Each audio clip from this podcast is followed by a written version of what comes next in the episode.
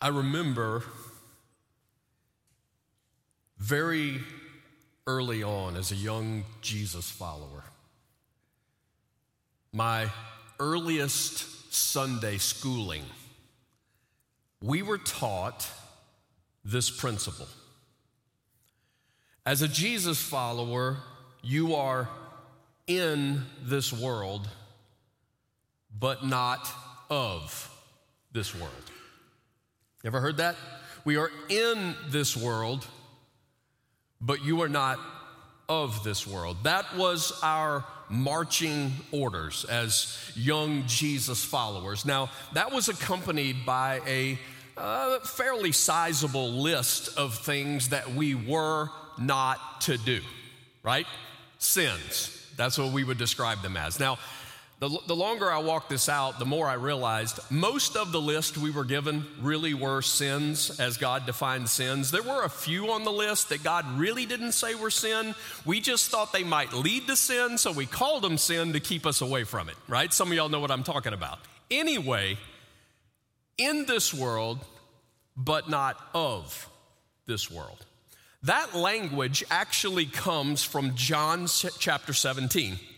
It's a place where Jesus is praying for his disciples, and not just the 12, but he's actually praying for us. You'll see that if, if you read it. But here's what I've found I, am afraid that sometimes that language of in but not of may actually lead us to miss the point of what Jesus is actually saying there. Let me read it to you. John chapter 17 it starts in verse 14. He says, I have given them your word. Now, this is Jesus praying for us. I have given them your word, and the world has hated them, for they are, here's the language, not of the world.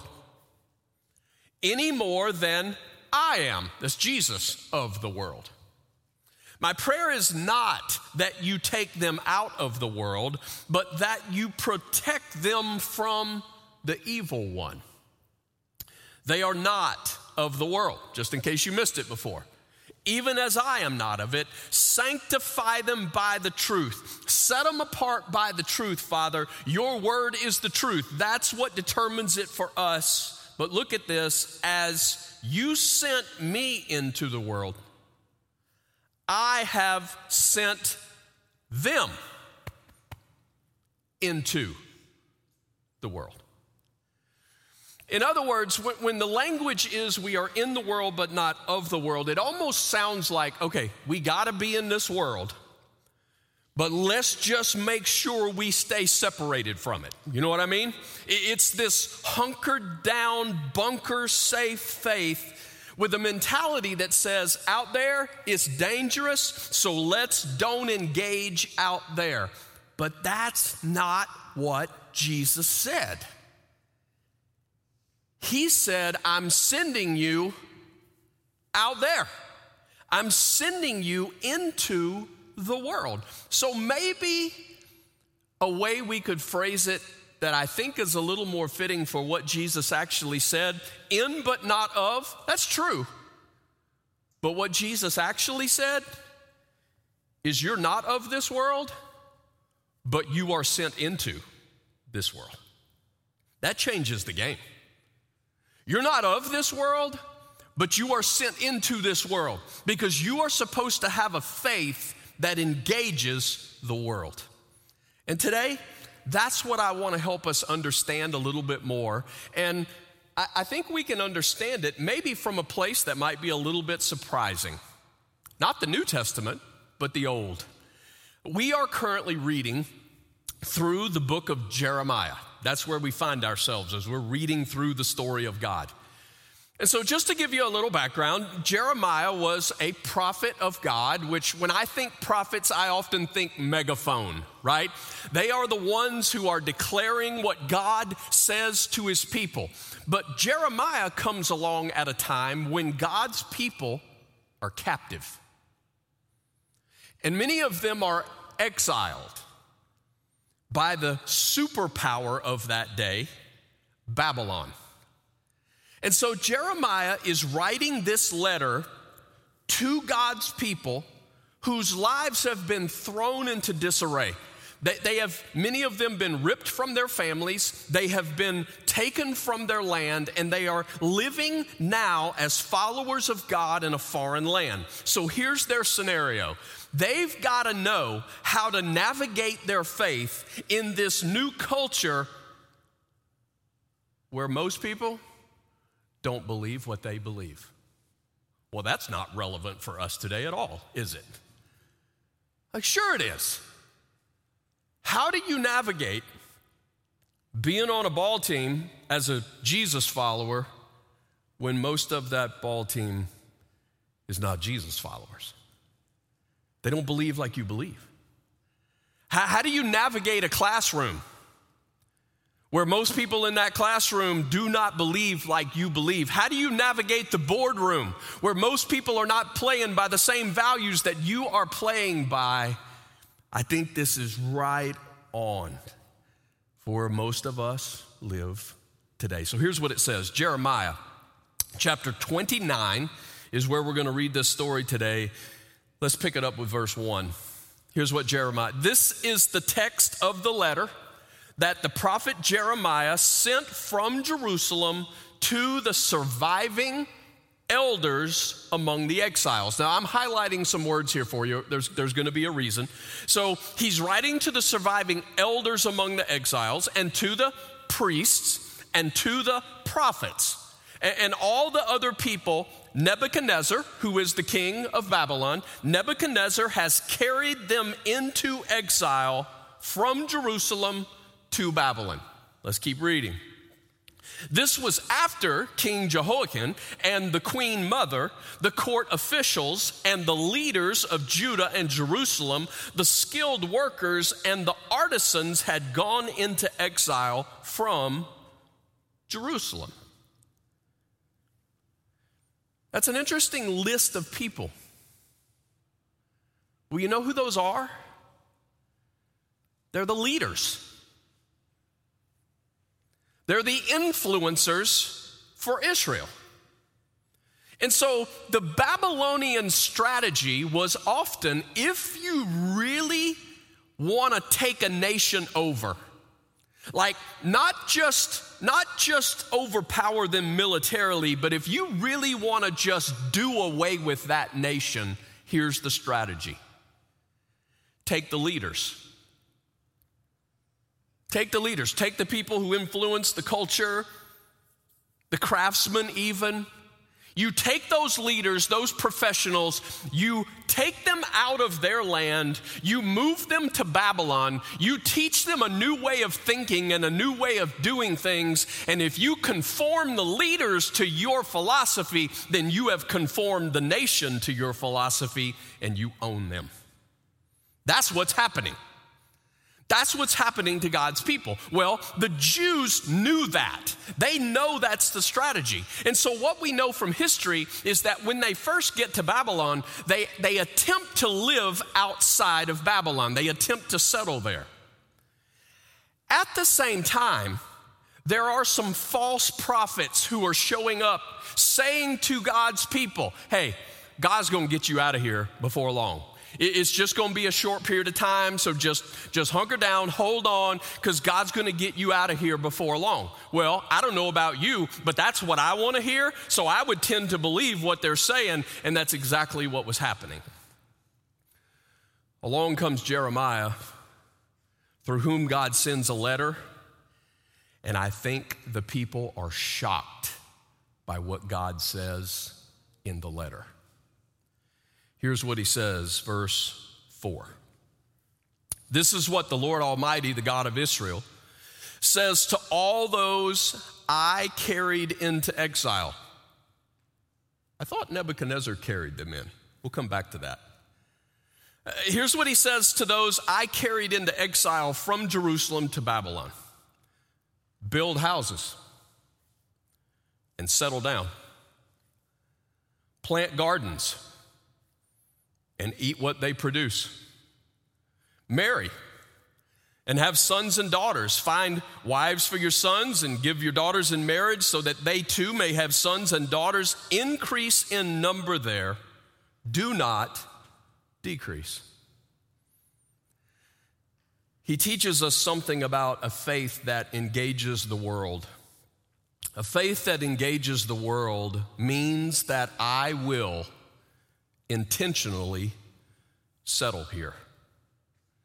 In other words, do not separate. So, so get the picture. Here's what God says to his people You're in Babylon, you're in exile, but you know what I want you to do? Settle there. Settle there. Build houses. Okay, that takes money, that takes effort, that takes time. You don't build a house if you're moving on quickly, right? Plant gardens and eat from them. It's this imagery of uh, establish a system where, where you can sustain yourself. Marry. In fact, some of you are going to have grandkids there, he says. It's this picture of I want you to intentionally settle where you are. Do not separate from the Babylonians. Okay, well, how does that apply to us today? We are reminded in the New Testament, it is interesting language. We find it in a lot of places. The one I'm going to show you is 1 Peter, but the same word is used over and over again. Peter addresses us, God's kids, as God's elect exiles. That's how we're described exiles scattered throughout the provinces.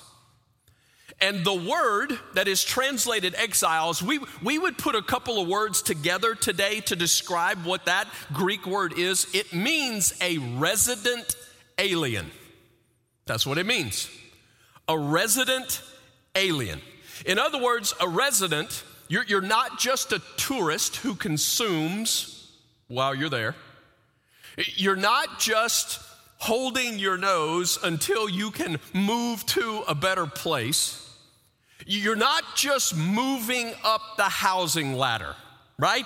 You move into this house in order to in order to establish it, and then so that you can sell that and move to the next house in order to, to, to in order to move to the next house. You're, you're not just moving up the housing ladder. He says, I want you to settle there. But you are resident aliens in that it is still not your ultimate home. So, in what we've already read, you, you, you picked up on it because I tried to pause to help you catch it. In verse 1, Nebuchadnezzar, the king of Babylon, was the one who carried them into exile. But by verse 4, who said he carried them into exile? God. God. Well, which one was it? It's this picture of, yeah, social forces brought you here, but God's saying, I was using that. Now, why were they in exile to start with? Because they had rebelled against God. They had, they had refused to listen to God, and God allowed them to be turned over. But even in their captivity, God's saying, I've got a purpose going on here. I'm doing something in you here. By verse 11, God gives us the plan. He says, For I know the plans I have for you, declares the Lord plans to prosper you and not to harm you, plans to give you hope and a future. Now, that's the verse from Jeremiah 29 that we put on the coffee mugs and the pictures and the photo. This is the verse we like. God says, I'm, I'm, I'm going to prosper you. I'm, I'm, I'm not going to harm you, right? I, I got a future and a hope. This is the verse we like, but we miss the fact that it's in the context of the rest of this chapter. God says, even in exile, I'm still doing something powerful in you and for you. But get this I'm also doing something for Babylon. Here's what I need to ask you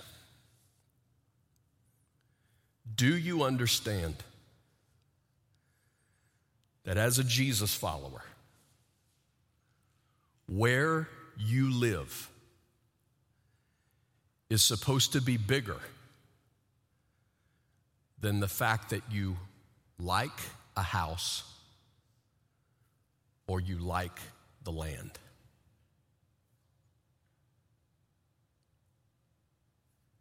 Do you understand that where you live is supposed to be a bigger factor involved than just, well, we, we really like this house? Now, is there anything wrong with liking a house? No. With contentment, lots of times we, we're able to like where, where, where we are. Nothing wrong with enjoying a home, nothing wrong with enjoying the land. All I'm saying is, as a Jesus follower, there's actually a next level of purpose that you live where you live. It's the people who live around you. And the question is do they know the good news of Jesus? Second question do you know if they know the good news of Jesus? And I think so many times we just tend to go, well, but they're, they're, they're such good people, man. My neighbors are such good people. And I'm saying if your neighbors are good people, you need to see yourself as blessed. But you also just need to be reminded that good people are not what gets any of us into heaven. It's not what gets any of us into heaven. I heard somebody say the other day, it was like the question of why do bad things happen to good people? And the answer came back, well, it's only happened once. I love that. Why do bad things happen to good people? There's only actually been one good people that bad things happen to. The rest of us don't get to stack up our goodness at a level that says we deserve to be, right, in the glory and the presence of God. No, we all fall short. The only way our goodness is a part of getting us into heaven is when that goodness has been preceded by all the forgiveness of the wrong and the sin that has taken place in our life. And God's goodness has now been imputed to us that when God sees us, he sees his goodness. I'm just reminding you that God calls us to settle where we are, live where you are. Invest where you are in your time in sharing the gospel. Maybe it's longer than you planned. Maybe some of you right now are in a, a season of your life where you had already planned to move out of this house to move to the next house because this house was just a launching pad to the next. Maybe the reason it hasn't happened yet is it could be that God is up to something bigger than a real estate profit. He might be doing something in you and he might be ready to do something in your neighbor. The question is will you settle there long enough to find out? Hmm.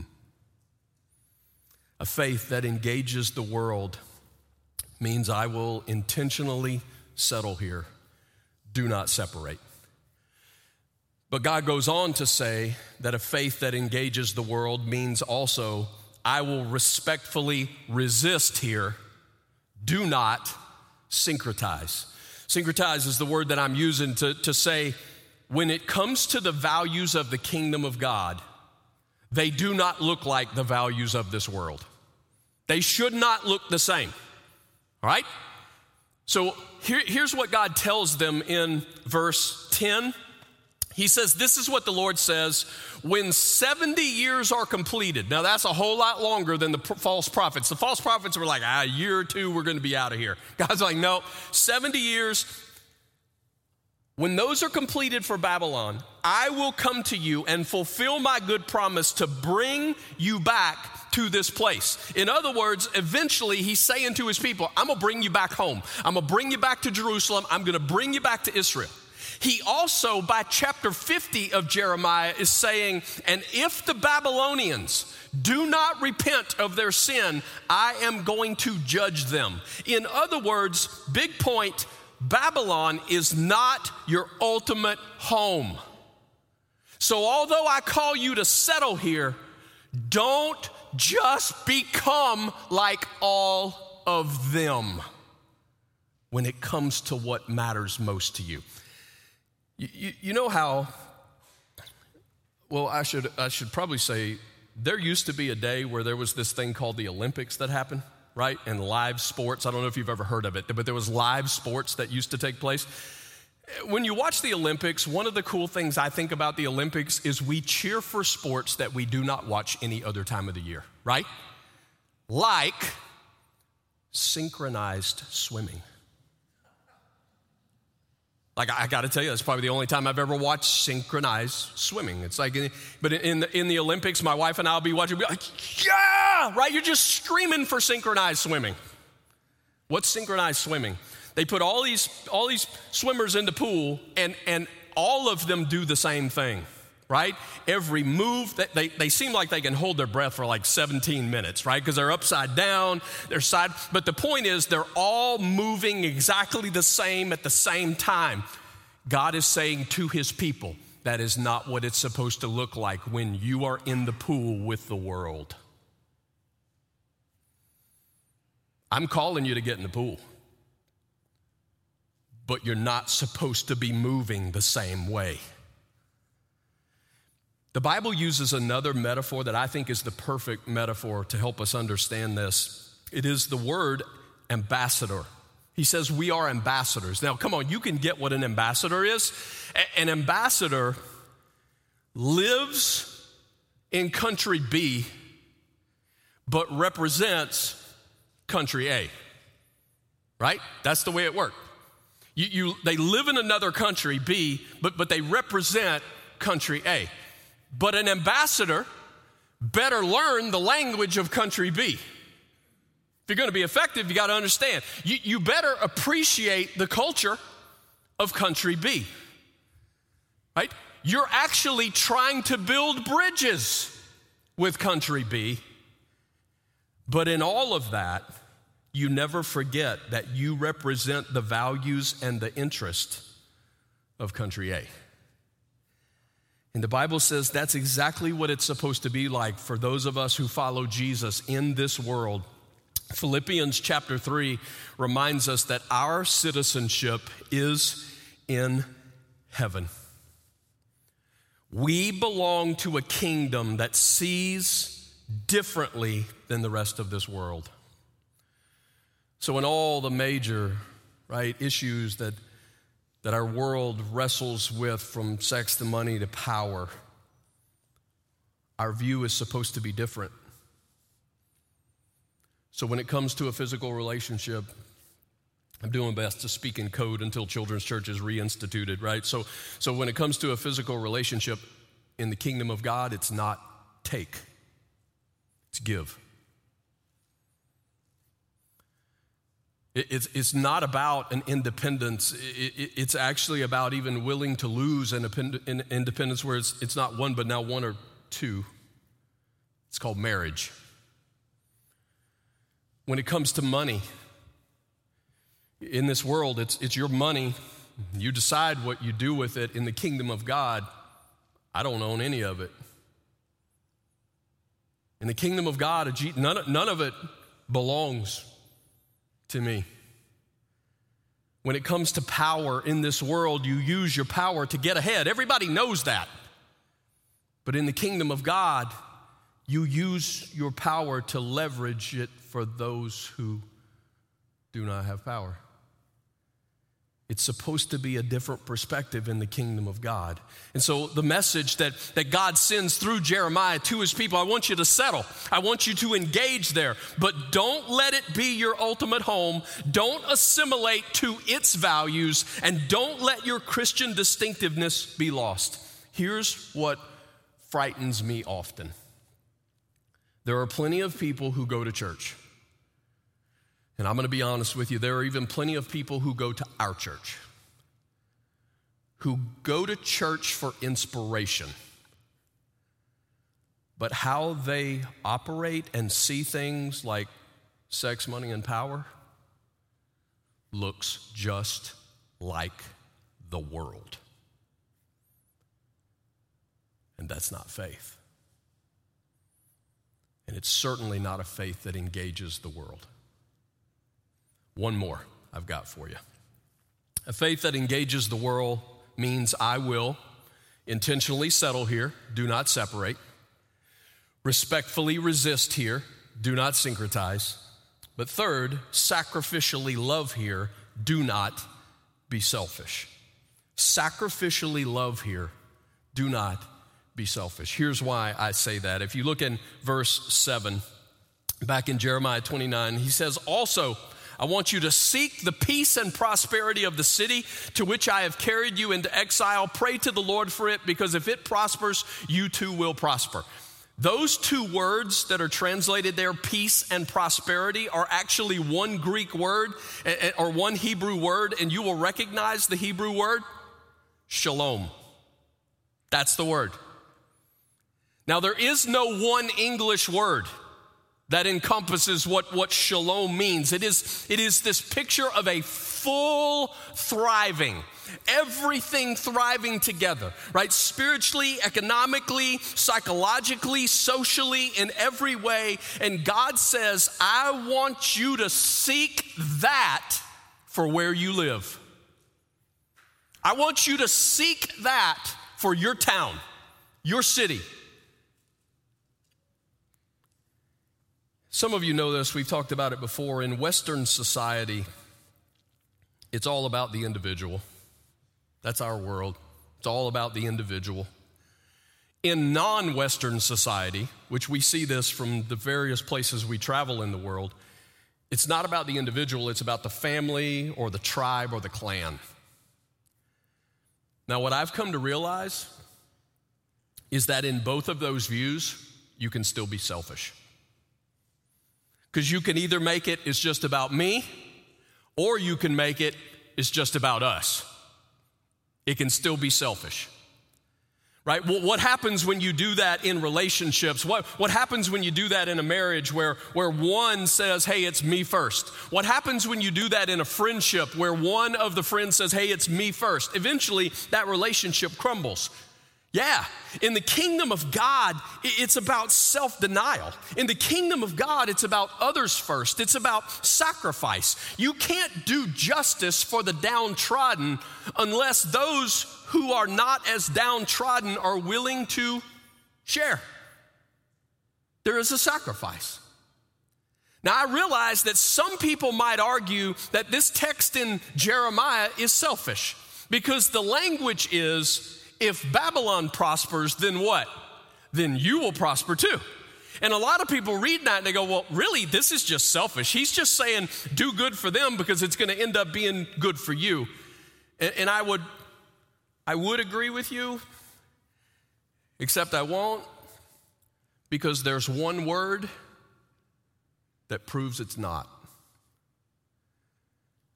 Verse 7 Pray. Pray to the Lord for Babylon. Hmm. Do you know you can't really pray without growing to love? You can't really pray for somebody without love becoming a part of that. The Jews knew they were supposed to pray for Jerusalem. Psalm 122, pray for the peace of Jerusalem. But to pray for Babylon means you are praying for your enemies. Enemies which, in some cases, may have taken you away from your family, even taken the lives of your family. I, I don't know, I, I'm convinced that Jeremiah 29 might be the closest thing in the Old Testament to what Jesus says in the New Testament in Matthew chapter 5 when he says, Love your what? Enemies. And pray for those who persecute you. Wow. See, I don't think that's what they expected in the letter. God said, I want you to move in. I want you to pray for these people. I, I, want you to share your faith, love the city, pour yourself out, even for those who oppose you. And even when it comes to blessing a place that you didn't create the mess. Remember when you were a kid? Some of you can relate to this, and your parents said to you, clean up that mess. And do you remember the one time that you tried this line, but I didn't make that mess? And your parent came back with a response that from that point on, you never tried that line again. You just clean up the mess.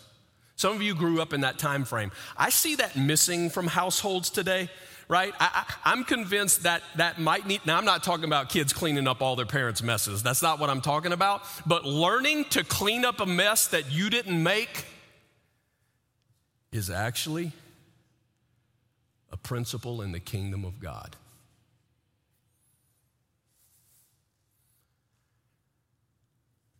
I recently heard the story, the true story of a small church just north of here. It's actually in the Waldo area. They, they were small enough that they just met in a house. But the story is that they began to look around them at the needs of their city. And when you live in that territory, one of the major needs was the Kansas City School District. And they're just watching schools closing down, like Hale Cook Elementary. And I learned recently about how this small church began praying to God on behalf of that community and that school.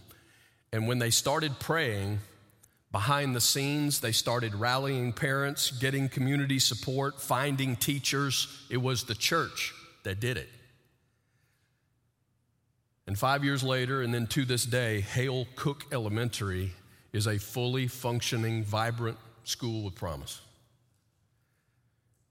Because a young church with no skin in the game, a young church who didn't make the mess, said, We're going to make it our mess. Now, I don't know all the stories attached to that, but my heart immediately went to, man, I wonder how many times they got to share the gospel of Jesus in the middle of that. Because come on, when you're gathering with people and you're trying to rally people to move, right? All the love and the sacrifice and the time and the energy that that little church was pouring into that, how many times did somebody go, Why are you doing this? And oh my goodness, when they ask us why, we get to tell them about the Jesus who moved into the neighborhood and settled. The Jesus who was willing to deal with a mess that he didn't create, but was willing to embrace us in our mess. How many times did they get to share that? Come on, the greatest need in the community is not the school. The greatest need in the community is Jesus.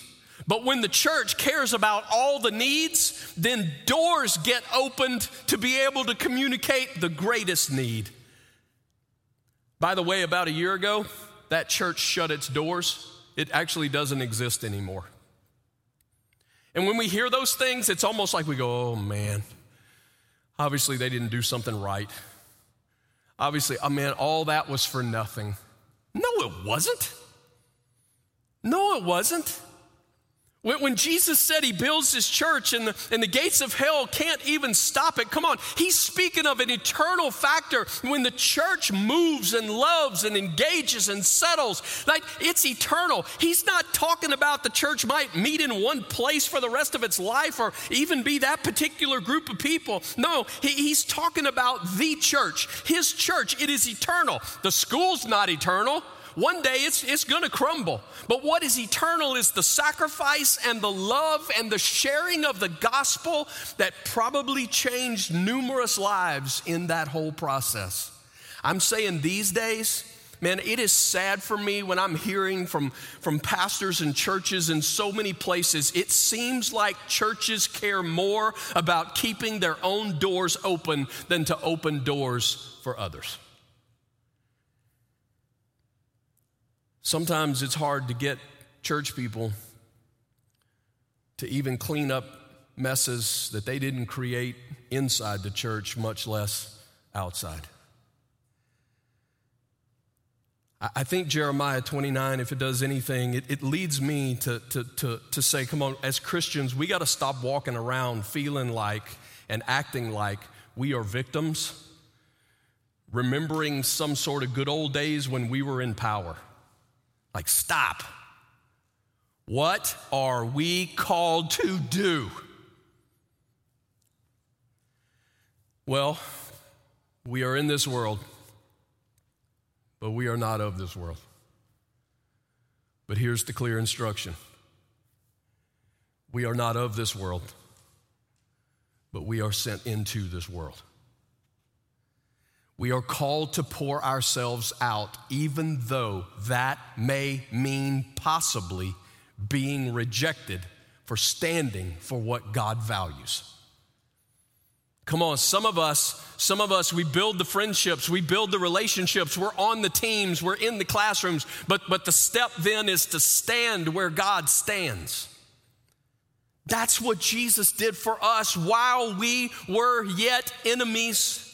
He died for us. We didn't prosper because Jesus prospered. We prospered because he laid down his life for us. Now, come on, here's, here's what I want you to hear me say today I do not have all this figured out.